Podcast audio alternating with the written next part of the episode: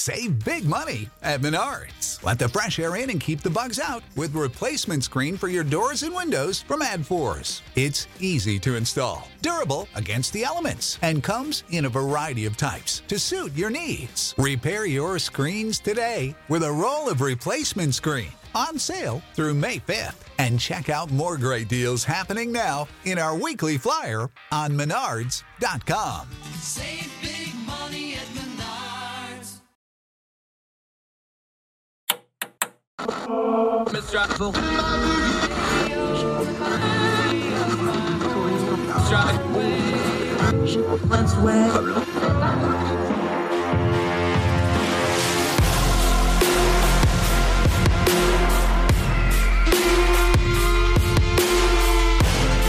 With your host, Andrew Donaldson. This is Heard Tell. Uh, welcome back to Heard Tell. I'm excited about this one. I love talking to this gentleman. I love interacting with him on the Twitter, which we do frequently. He's been a good Twitter buddy. He is an august and respected member of the Twitter Supper Club. Uh, but his day job, he's a senior fellow at the American Enterprise Institute. You've seen his writing all over the place. Brent Orrell, sir, how are you? Thank you so much for the time today.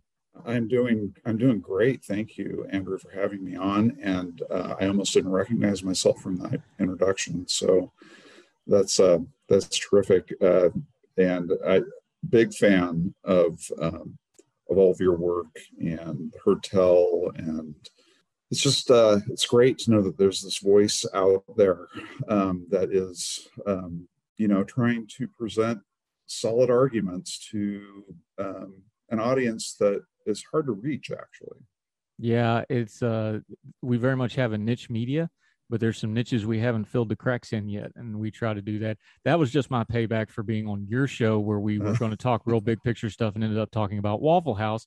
well And it af- was no is there anything bigger picture than the waffle house i don't think so No, it is a microcosm of Americana. That's Um, right but yeah, everybody, we talked for like an hour and a half, and all everybody talked about when that release was, hey, you talked to Brett about Waffle House on AEI. That's amazing. So I will wear that hat, proudly do so. Um, we're talking about the piece that you wrote about men in the workforce. I've got to ask you because, and you started your piece out with this, you actually wrote and studied this way back in 2017 as part of a larger uh, poverty study, but you touched on a lot of the same things. And then you started the new piece. So let's just start right there. Uh, 2017 till now, what has, or maybe more to the point, what hasn't changed that brought Yeah. you back to this subject of men in the workforce?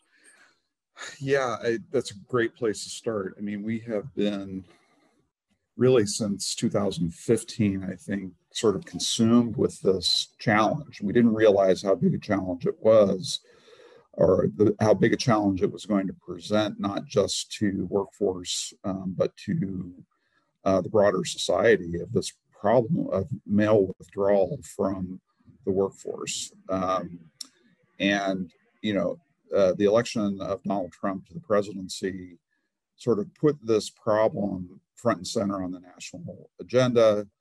Uh, everybody started scrambling with, you know, what does this mean? How should we respond? What do these what do these uh, white non-college educated men in particular want? What do they want? uh, how what are what's wrong how can we fix it then there were a couple you know very important books uh, Nicholas Eberstadt here at aei wrote a good book a short book on the problem of male workforce disengagement and um, and then the two scholars up at princeton um, uh, angus king and uh, and his wife whose name is slipping my memory just in the moment but they wrote uh, you know they were they wrote a book on uh, the deaths of despair you know what's you know and trying to get a handle on what happened between about 2000 and 2015 uh, as uh, as we went through a really rapid and abrupt i think kind of shift in the job market that um, seems to have impacted men um, disproportionately um, so uh, those books came out, and then Robert Doar, who is now the president of AEI, um, I wasn't really working at AEI at that point. I was an outside contributor, Robert Doar, who led our poverty studies, is now president, and then Harry Holzer, who's a very well-known labor economist at Georgetown University. The three of us got together to try to write up some public policy considerations to address the challenge, not so much dwelling. We kind of laid out the, the underlying problem, but we were more interested in what, what might be done um, to help reverse this challenge. So that's what it was. That was our situation for quite a while. And what struck me in as the economy began to move out of the pandemic um, recession was that the labor market was in fact changing in some ways that were really quite favorable um, toward professions occupations that have traditionally been male dominated. And you could see this. I mean, we, we've all heard about the labor shortage, but where is that labor shortage most acute? Well, it's actually most acute in fields like manufacturing and construction, mining, uh, uh, and and other kind of fields that we think of as male-dominated occupations. So the, my purpose in kind of resurfacing this issue was to say, hey, you know, we may have an opportunity here um, with the way that the, the labor market is shifting to have something of a pull as well at, at, to pull men back into the workforce, but also a push on the policy side. So that was really the purpose is uh, this article was just to sort of highlight we have a moment. We don't know how long that moment's going to last, but there are a million open manufacturing a million open manufacturing jobs in the United States right now. There are hundreds of thousands of construction jobs, and that's projected to increase. Uh, the energy problems that we're experiencing, we ex- were experiencing before the war in Ukraine, are, as we can see at the gas pump every day, um, just off the charts. We need more people. And traditionally, those people have been men. So the jobs are there, but where are the men? Um, where are what we've got a lot of folks, a lot of men on still on the sidelines in this country um, uh, of the job market where are they and how do we get them back? Yeah, let's start right there with you can only job, pull from the job pool of the people that you got. It's long been discussed. Uh, we've covered it on this program before. I know you've wrote about this before. It seems like the entirety of our secondary education system is becoming a funnel to college. So how do we wind up with non-college males? We know 60 some percent, it varies a little bit, of the population does not have a college degree if we're going to talk about non-educated white males, how are they winding up that way? Is it the kind of passing of the secondary education vocational system of education? Is it uh, the other yeah. societal factors you talk to? Let's get the nomenclature right of why are they college non-educated in the first place? Because there's a lot of them out there. Yeah, I mean, I, I this the, these uh, are complex questions, and our tendency with complex questions is to try to simplify them rather than acknowledge the complexity and figure out how to respond. So, um, progressives and conservatives have diametrically different analyses, diametrically opposed analyses of what the problem is. Um, uh, back in the 1990s, when we went for, through the first round of this, it was predominantly Black men who were the point of greatest concern. And the argument from the progressives was this isn't a problem of culture, it's not a problem of morale, it's not a, a, a problem of character, it's really a problem of the jobs having picked up and moved away from where these men lived right? They the the the industrial sites uh, where, where industry was located, uh, located, concentrated in the cities. Some of that just went away, period, but some of it actually just moved. It moved to the suburbs or it moved from uh, Michigan to um, Atlanta or it moved to the Southwest. You know, that there was both sort of an internal ge- geographic displacement and an international geographic displacement, but but progressives insisted that this was a structural problem uh, and not a cultural problem. Uh, conservatives came at this from exactly the opposite perspective. In fact, one of our scholars here at AEI, Charles Murray, has written very persuasively on this that you can't explain the withdrawal from work only with structural factors. In fact, what may be more important is the collapse in morale and the belief uh, in work morale and the belief that um, that working hard every day is a primary value, right? That these are these are values, these are things that really characterize the white working class in this country. Um, this is how men define their uh, their character, their um, their personhood was as workers and providers for their families, and that uh, that it was that that was the collapse that was going on in the 1990s among black men was that that collapse in identification with work. So we fast forward to 2015 and many of the conservatives not all certainly not charles murray um, really uh, began to migrate toward the progressive position right? They looked at white male uh, unemployment and said to themselves, well, uh, this can't be, this can't be really, be, these are our people. These, these can't be, this can't be a cultural problem, right? This has to be structural. They, they took on a lot of the structural argument saying it was trade, it was automation, it was uh, the displacement of communities from uh, from good jobs or good jobs being displaced away from the communities where they've tr- traditionally been housed. So don't blame, don't blame the, the, the men, blame the trade agreement.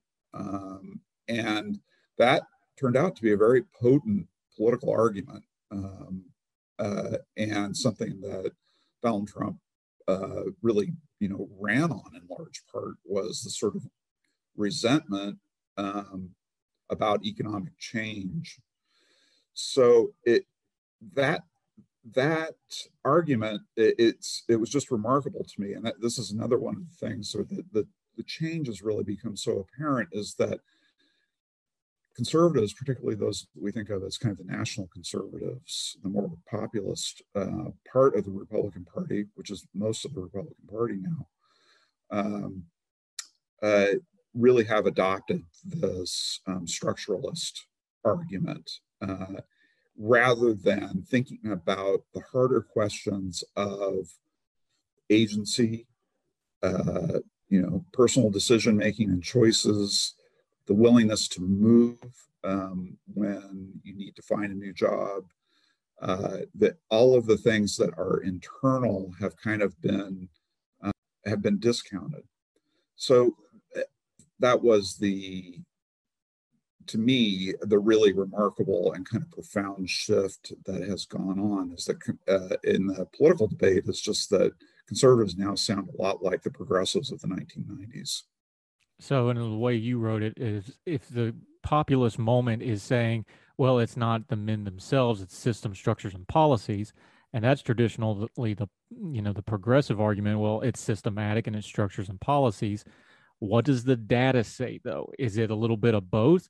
Is there a mixture in the spectrum that we're missing and waiting across? What does the actual data say when you lay it out, though? Yeah. So there's no, there is no question that that the economy has changed, right? We went from an agri- primarily agricultural economy in the 19th century to the Industrial Revolution which carried us into the 1970s, which then be, began the shift toward the information economy and is now um, largely uh, moved into knowledge information and services. That that that's the dominant 80% of american jobs are in the service sector.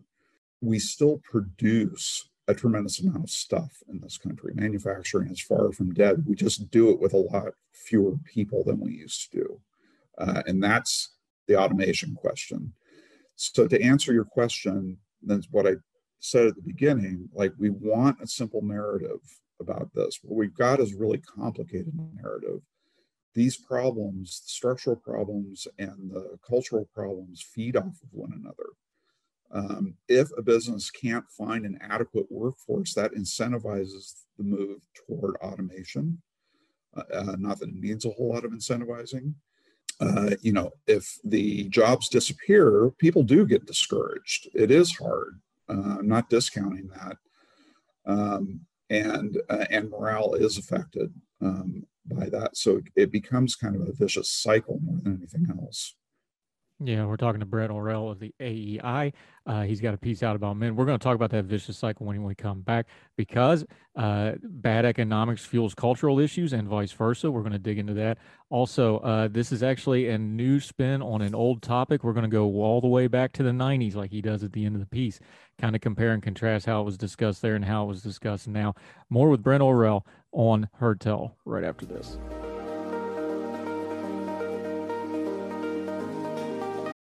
Without the ones like you, who work tirelessly to keep things running, everything would suddenly stop. Hospitals, factories, schools, and power plants, they all depend on you. No matter the weather, emergency, or time of day, you're the ones who get it done. At Grainger, we're here for you with professional grade industrial supplies.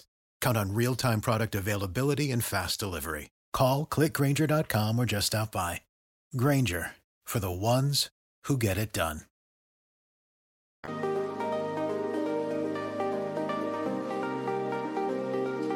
Uh, welcome back to Heard Tell. I'm Andrew Donaldson. We're joined by Brent Orrell, Senior Fellow at the American Enterprise Institute. Good friend of the program, been a Twitter buddy for a long time. Thrilled to talk to him again. All right, where we left off, we were talking about these cultural issues and the economic issues, and they can never really be separated.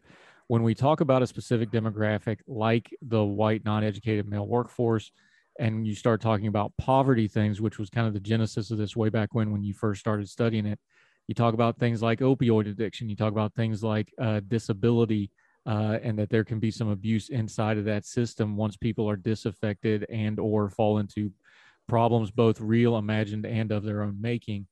These things feed each other because when you don't have an economic option, that's when a lot of those worst parts of our culture start rearing their head back and forth is that showing up in the data when you're talking about this missing male workforce? I got to imagine it's not only a trend, but it seems to be a steady trend now.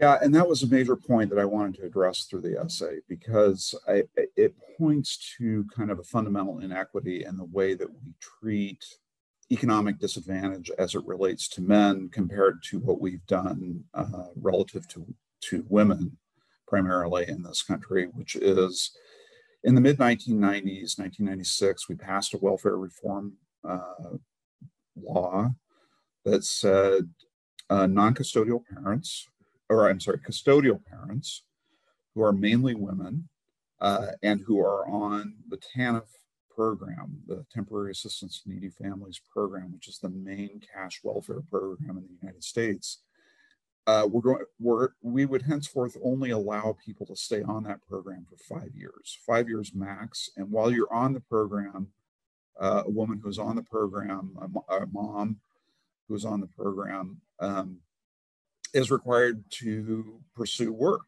um, and the things that facilitate work. And we said we're going to subsidize your wages through the eitc we're going to provide uh, a child care voucher program for low income moms so they could afford you know a safe place to put their children when they went back to work.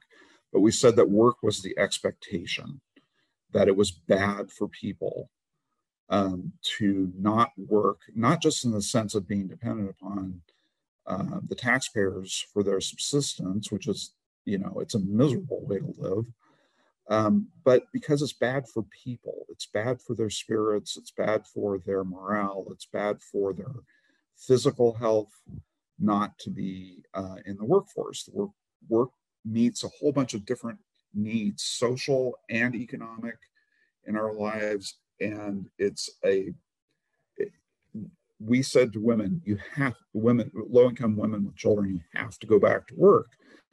We have never said that to men, um, largely because men are not connected to our welfare systems in the same way that women with children are, uh, unless they happen to be a custodial parent. Men sort of just like they, they almost don't exist from a public policy perspective, except for things like uh, the child support enforcement program, which is one of these you know efforts to try to get non-custodial dads to cough up uh, when it comes to the economic maintenance of their children. So from a policy perspective, men just don't show up in our systems very much, but they do show up in some places, right? One of those, one of the most significant is uh, the disability program. There is an argument to be made that SSI, SSDI, uh, supplemental security income, supplemental security disability insurance income, um, have uh, become a long term welfare benefit for men like TANF, except that it's unlimited. Um, once you qualify for it and keep getting certified as being disabled, you're never going to lose those benefits. Now, if you are disabled, then you need that that maintenance support, right? The question is, is there some portion of the SSI, SSDI population that isn't disabled, really disabled, or could be accommodated in, a, in ways that made it possible for them to work? Uh, are, are, are the screens tight enough to sort of divert people away from that program and encourage them to, you know, point them back toward the workforce rather than um, allowing them to get on because getting on SSDI is like a, a slow death sentence. Um, people get on, men get on it. They're, they were already in not great shape. I mean, you can't just jump onto it at will. You have to have some sort of medical justification for this. So they're already in not great shape. But then sitting around all day is horrible for your health. Um, and that's what we know about these men who aren't working is that they aren't doing they aren't doing anything uh, really. Uh, on average, they're working about uh, any kind of work, paid, unpaid, caring for family, whatever it is. It's about 45 minutes a day. Um, and that is really bad for your mental, physical, emotional, spiritual health. Um, and so we want what the article proposes is that we need to look at these challenge uh, the the program the ssi ssdi programs and really try to figure out is there a better way um, to structure these programs so that only those who are really really disabled get that subsidy and those who are moderately or mildly disabled don't wind up in the program we also need to look at food stamps um, which is one of the programs that men can get um, support through uh, uh, without being responsible for caring for children. And uh, it has an employment component to it, but it's voluntary. There's no requirement. There should we should be looking at ways again of creating an incentive structure that points people back toward the workforce, so that people don't just fall into this trap of taking public benefits you know, frankly, I think it's just really hard on self-esteem.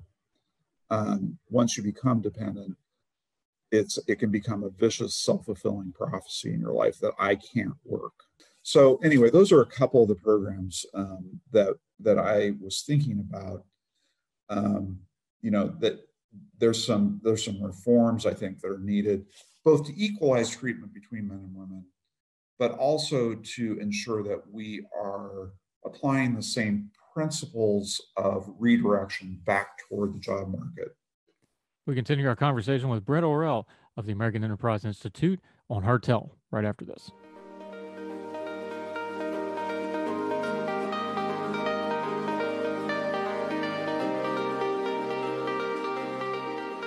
Yeah, and I remember uh, speaking with Brent Orrell of the American Enterprise Institute, our good friend.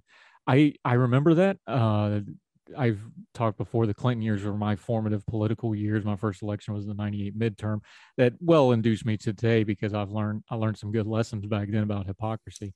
Um, I remember that uh, the term was welfare queen. Uh, it was very, very. If you go back, I, I bet a lot of people would get canceled if their comments back then would get put out on Twitter. Now we didn't have social media then. It was a lot of ugly stuff. I was in West Virginia growing up. Uh, they sent camera crews from the national networks down to the trailers and started pulling people out of them. And that here's the welfare queens. I remember all that.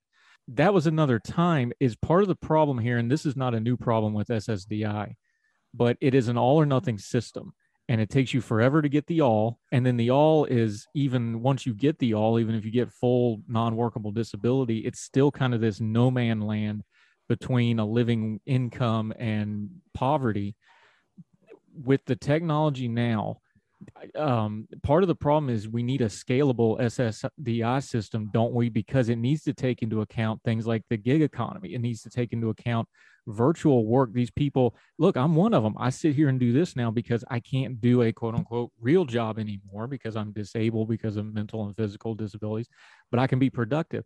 There's folks that could be productive, but because of the way SSDI is structured, is that all or nothing. And then once it's all, they absolutely wear those folks out with don't you dare go make money. Don't Right. you dare go make more than whatever the i think it's $1200 now whatever the current because it scales.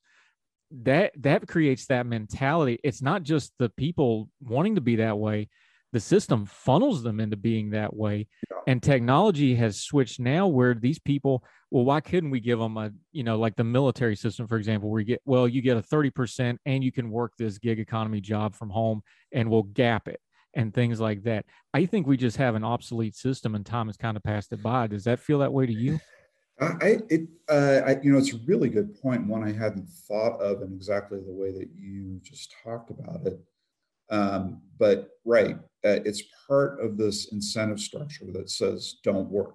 You want to keep your benefits, and it may not be. It may be less actually the money than the eligibility for health benefits that um, that gets in the way. You know, like I can't afford to take a job that doesn't provide healthcare benefits And your children get benefits if you're 100% serious, you know, considerable benefits that that's a portion to them too, because Yeah. you're talking about educational benefits and stipends. So yeah, I mean, I I, I, I like that idea of, uh, and that there's a within the SSI SSDI program, there's something called Ticket to Work, which is intended to provide services and supports to people who want to try to work but are on SSI and don't want to lose everything in the process. So that that idea is there, but it's all voluntary. And I think that we need to shift to a system in which the assumption is that we can find something for you to do, um, that you can be engaged as a worker, you can contribute to the main, your own maintenance, and then whatever the gap is between what you can earn and what you need, we subsidize because that's what we did. That's what we're doing with TANF uh, recipients is we're saying, all right, maybe you're only getting getting a minimum wage job. So if you are, then you've got the EITC that supplements the your income, the earned income tax credit subsidizes your income so that you're making enough combined between your earned your earned salary and your tax benefit to make it possible to, to you know do a little bit better than just subsisting. You know we don't we don't want we don't want people to be locked into subsistence um, by um, by welfare programs. Another interesting area and this is something you probably know something about but uh, based on your your your career in the air force is veterans benefits. Veteran veterans benefits can function in kind of the same way if they're you know they're based on disability and you can sort of stack up those benefits various kinds of, of benefits and wind up um, really disincentivized from working. We need everybody. We've got a labor shortage.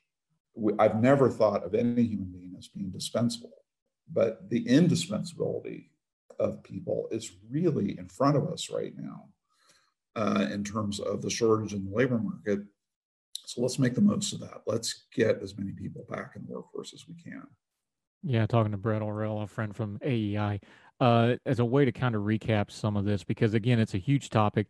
Uh, your new piece is great on it. It also links back to the older work you've done. I encourage folks to read it. Will be part of this. I think everything we do nowadays, especially when it's a heavy topic like this, there's a language barrier to it. You already touched on it that the can the populist notion and the progressive notion has kind of met in a certain way with the way the language approaches it.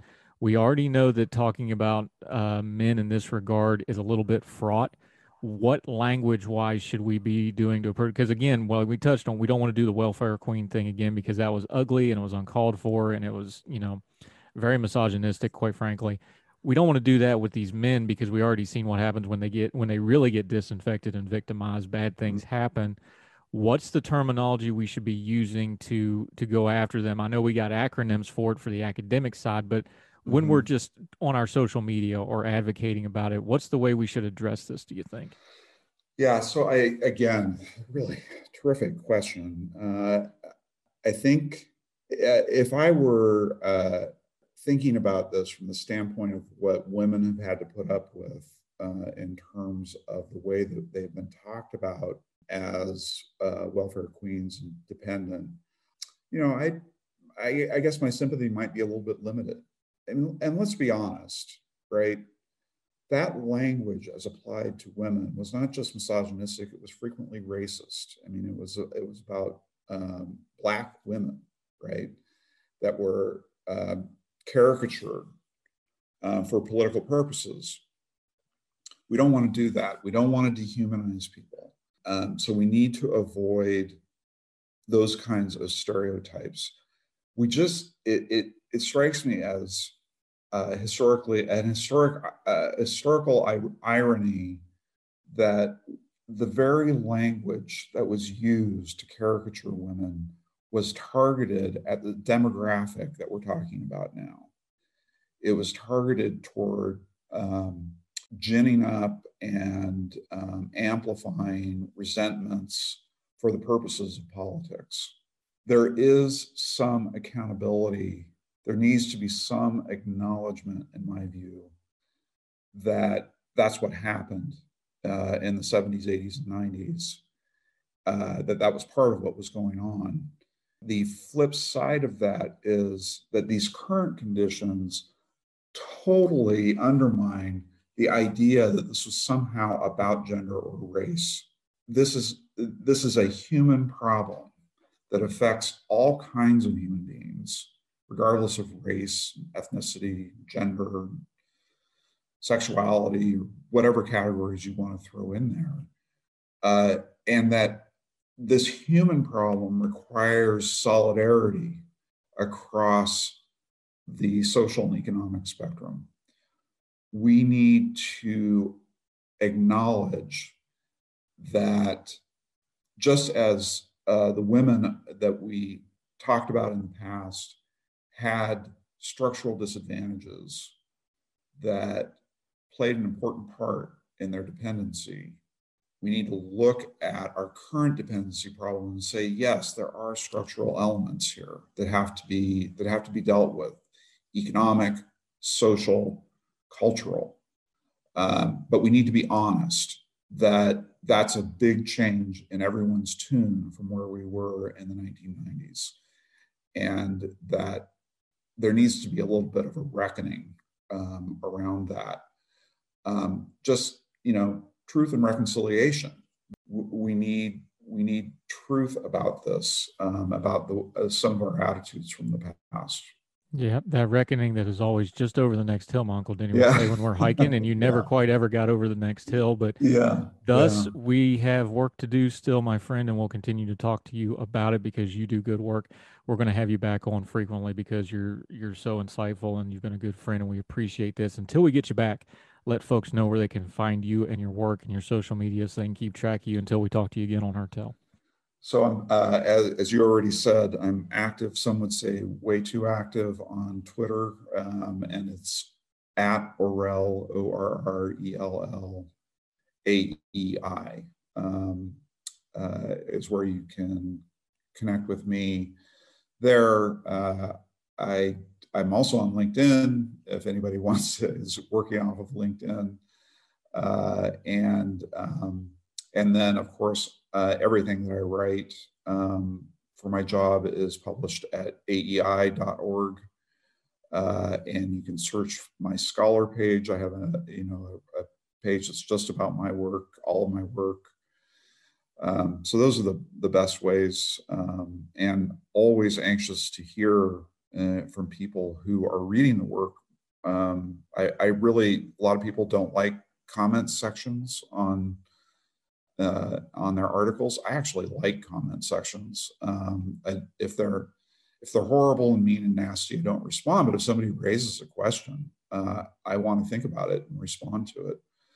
Um, so always always glad to hear from people, um, and you can reach me and my, my email is on the on the web page. Yeah, one of the things we're proud of at Ordinary Times for 15 years, uh, with with a few exceptions, because everybody's got their special cases. Uh, we're pretty proud of the comment sections. Pretty pretty high end folks, and I agree because that's that's where you get a little bit of the the push and pull where creation happens. So, mm-hmm. uh, you do good work, sir. I appreciate your time greatly on this. A lot to chew through this. We could probably do four or five of these on there. We might do it, and someday soon you and I will share a booth at the Waffle House, my friend. Sound that good? sounds great. I can't wait. Thank you for your time, sir. Appreciate it. You bet. Thanks.